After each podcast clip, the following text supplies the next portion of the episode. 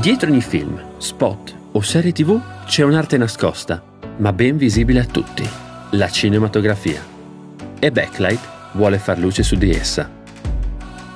Io sono Davide Nicolicchia, direttore della fotografia e operatore, e in questo podcast ascolterai le voci e le storie di chi la crea. Benvenuti su Backlight. Io andrei un po' più sul tecnicismo, e, dato che eh, tu sei colorist e soprattutto punti tanto sulle masterclass e sui corsi, in quanto anche noi eh, abbiamo provato in realtà a organizzare una masterclass eh, a Udine, però purtroppo il Covid ci ha, ci ha, un attimo stroncato la cosa, abbiamo dovuto farla, farla online, però eh, negli ultimi anni tu sei veramente esploso come eh, persona di riferimento per quanto riguarda la color su, su DaVinci Resolve. E ehm, come è nato questo, eh, questo, questa vo- voglia di eh, buttarsi su un argomento del genere che, come tu hai detto precedentemente, non è neanche il tuo focus principale sul lavoro e, ehm, e quindi ti sei buttato a capofitto su uh, una, un ambito che poi in realtà è diventato eh, fondamentale in quanto ormai un po' anche con eh, l, la distribuzione così ampia di DaVinci che ormai sta diventando un software che stanno utilizzando sempre più persone e col fatto che è gratuito e anche col fatto delle potenzialità che ha e, e, quindi tutti vogliono imparare a usare DaVinci e tutti un po' vogliono imparare a fare una color almeno decente per i propri progetti. E quindi volevo semplicemente eh, capire un po' il, i, i, tuoi passaggi, eh, il, tuo, il, tuo, processo per eh, arrivare a, a, fare delle masterclass e riuscire a, a, farti vedere e a conoscerti anche a livello internazionale, perché comunque il fatto che tu parli in inglese e in tutti i tuoi video parli in inglese sicuramente amplia gli orizzonti e, e sei anche all'estero sei riuscito a, a uscire un po' dal, dall'Italia e farti, farti conoscere anche in ambito internazionale. Guarda, il, il perché è semplicemente perché pensavo fosse, e infatti mi viene da dire, visto giusto, un, un ambito da attaccare su due fronti, cioè attaccare in senso positivo, su due fronti. Uno è la disinformazione che c'è sotto questo aspetto qui, che purtroppo è tuttora appunto in, in circolo sul web, quindi la disinformazione nel trattare un'immagine in post. Infatti io mh, dall'altro lato, a dire, parlo di color, ma parlo di color mettendo sempre davanti un'etichetta che è rispettare la cinematografia e questo lo dico sempre. E diciamo che è, è stato un po' diciamo una cosa viscerale dove sempre di più vedevo quanto stavo quanto diciamo miglioravo, apprendevo, portavo un po' sul piatto sulle produzioni nuove, mi sono detto proviamo. Infatti la prima, il primo corso che è quello che poi in realtà ha avuto il vero boom, eh, ha, ha, fatto so, solo quello praticamente quasi appunto mille studenti. Da lì poi ad oggi con la PCM che era nuova, che è un salto appunto in su ancora di più, siamo oltre 1200 e diciamo che la cosa veramente figa per me era aiutare a capire nello spiegare non solo Da Vinci, ma il mindset ad oggi del Coris, perché ad oggi la masterclass che, che, che abbiamo fuori non è solo un spiegare il software e il mindset, ma far vedere, infatti in dei moduli, ci sono proprio moduli dove io sono qui che lavoro su, su produzioni, è far vedere l'approccio vero con il cliente, l'approccio con un cliente qui all'estero, eccetera, eccetera. E quindi è stato un po' eh, appunto un, enfatizzare un qualcosa che rispettasse la, la cinematografia e che mettesse appunto i puntini su lei su questo e, e aiutasse appunto a comprendere non solo il software ma eh, questo mondo e anche perché mh, il corso, il nuovo, dura più di 30 ore perché c'è tantissimo di cui parlare è diviso in 10 moduli.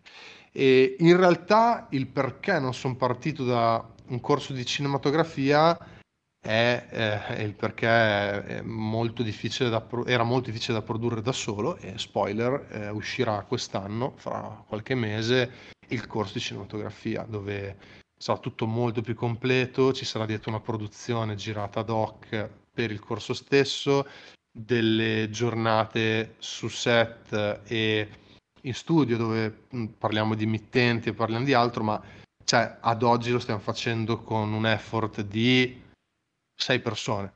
È stato più un trigger nel vedere online appunto tanta di disinformazione su certe cose e la mia volontà da un certo punto di vista di voler provare questo lato di, di da una parte di come dire di, di un, un, lato professionale che non, non conoscevo che è appunto il, il fare coaching nel viene da dire anche sfruttare quella che era comunque una, un'esplosione mediatica in quel momento dall'altro anche provare come modello di business un qualcosa di nuovo che comunque è stato ed è ben funzionale.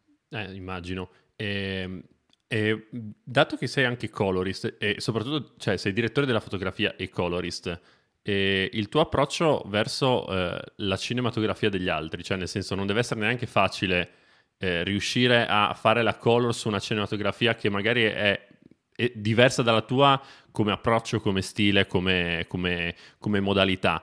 E qual è il tuo...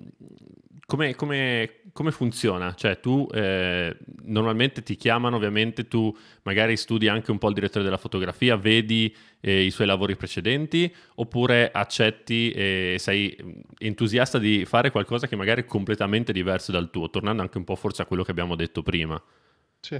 No, guarda, allora, non accetto sempre, nel senso che non, cioè, non faccio neanche la, come dire, quello che se la tira, che dice no, non prendo tutti, però non accetto sempre nel senso che molte volte mi capitano veramente produzioni che credono nei miracoli, nel senso che mi arrivano delle cose proprio che non hanno senso di essere chiamate produzioni, ma proprio mh, mm, ai, ai- ai limiti non tanto del del disastro tecnico quanto del disastro di, di senso compiuto professionale. C'è proprio roba che mi viene da dire è quasi scam per me vendergli il mio servizio perché o gli dovrei far pagare ore e ore e ore per fare il relighting o proprio e, e comunque verrebbe una cosa fake. Sì, falsissima.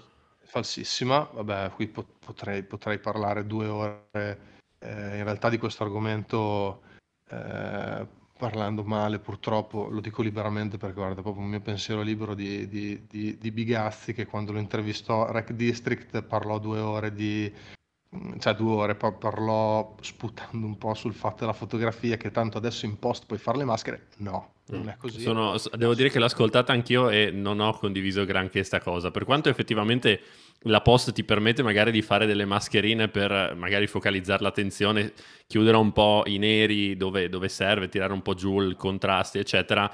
Però da lì a dire io metto una luce, tanto poi in post si fa tutto, ne passa. Ho un pugno nello stomaco per non dire in altre parti. E io semplicemente cosa faccio? Laddove ho modo di parlare col DP, eh, se non lo conosco, mi guardo i suoi lavori, guardo il suo approccio per capire più che altro anche il filo conduttore delle sue produzioni, perché penso che ogni artista comunque attiri a sé un tipo di produzioni perché lui ha un imprinting, quindi cerco un attimo di eh, studiare quello, laddove non sia possibile per tempo o per altro, mi sono capitate anche proprio produzioni con magari anche produzioni importanti con registi che facevano anche per dire la fotografia e comunque non avevano troppo, come dire, un feedback tecnico, cioè non riuscivo ad avere un feedback tecnico, ecco, in quel caso lì cerco io di farmi avanti e di, eh, diciamo, aprire un attimo tutti quelli che sono le possibilità creative,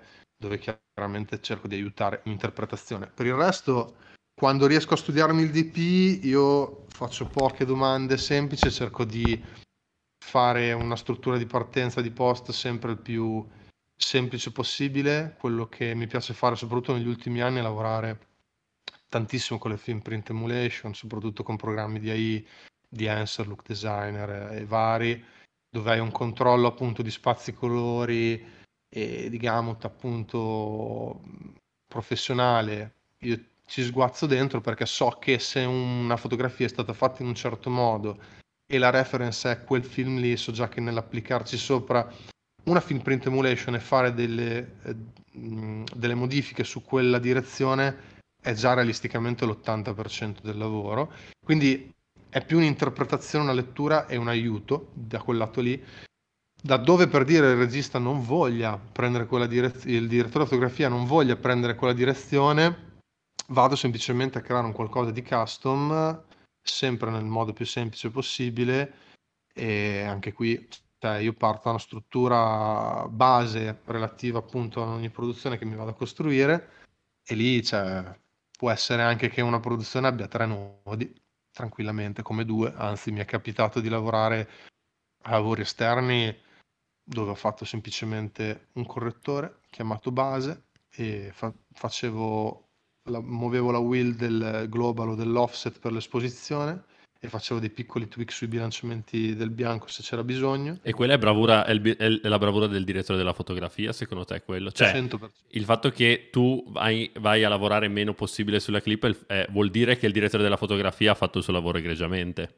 Assolutamente sì, anche perché se la luce cade bene, se mh, mm, anche per dire se mi mettono una key che, mi, che, è talmente, che è volutamente, come dire, morbida, ha un roll-off specifico, cioè per esperienza poi queste cose le leggi subito perché dici, caspita, vedo l'immagine fatta così, vedo come cascano le ombre, cioè riesco ad avere una lettura della luce dalle ombre, allora devo rispettarla. Al massimo posso fissare dei movimenti dove non so, ho il soggetto che sta prendendo troppo troppo poca luce, allora lo aiuto, mi faccio le mie mascherine e, e ci sguazzo sopra, però è, è tutto un più è, e quando ce ne sono troppe è semplicemente un aiuto, eh, un aiuto dove non ci dovrebbe essere o alle volte semplicemente faccio troppo perché può essere richiesto, tipo abbiamo finito oggi eh, la color per un uh, docufilm che andrà a Trento Film Festival, ci sono una marea, una roba come 240, mi pare 248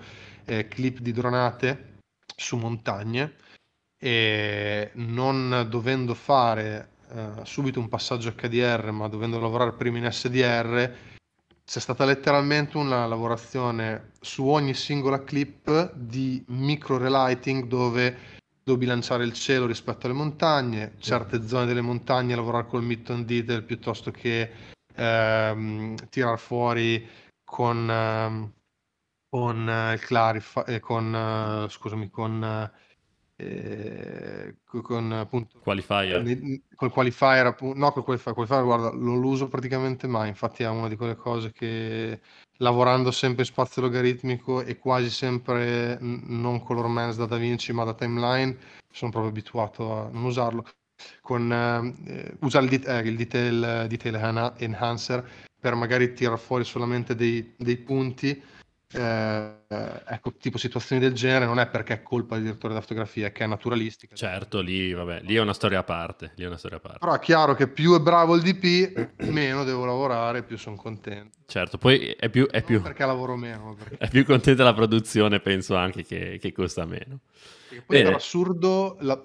Mm, chiudo questa cosa dicendoti per assurdo lavoro in realtà di più facendo meno nel senso che è più il tempo in cui a modino guardo le varie clip e dico posso fare qualcosa di più posso... mm-hmm. e mi viene proprio a me voglia di riguardare, riguardare, riguardare. Molte volte vedo...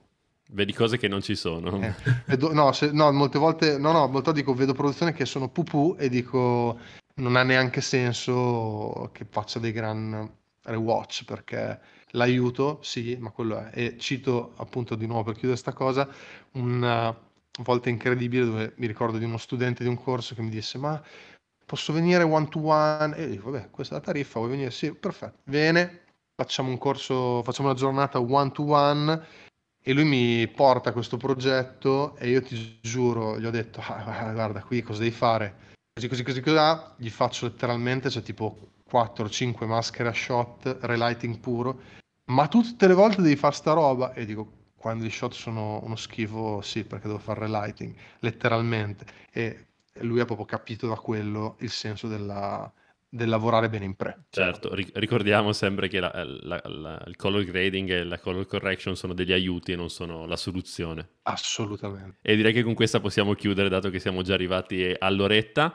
E Filippo, ti ringrazio. Spero magari in futuro, dato che comunque sono usciti un sacco di argomenti, di, di, risentirci, di riaggiornarci, magari così ci aggiorniamo anche sulla questione podcast, come va. E parliamo di anche altri argomenti perché, eh, per esempio, quanto riguarda l'intelligenza artificiale, è una cosa molto interessante. Magari ne potremo riparlare eh, in futuro in un altro episodio di questo podcast. Alla grande. Grazie, Davide. Bene, grazie a te e grazie a tutti per averci seguito e ci vediamo alla prossima puntata di Backlight, il podcast che fa luce sulla cinematografia. Hai ascoltato Backlight, il podcast che fa luce sulla cinematografia. I nuovi episodi escono martedì e venerdì. Le interviste sono divise in tre episodi brevi più l'episodio completo, che puoi anche seguire in versione video su YouTube. Ci vediamo al prossimo episodio.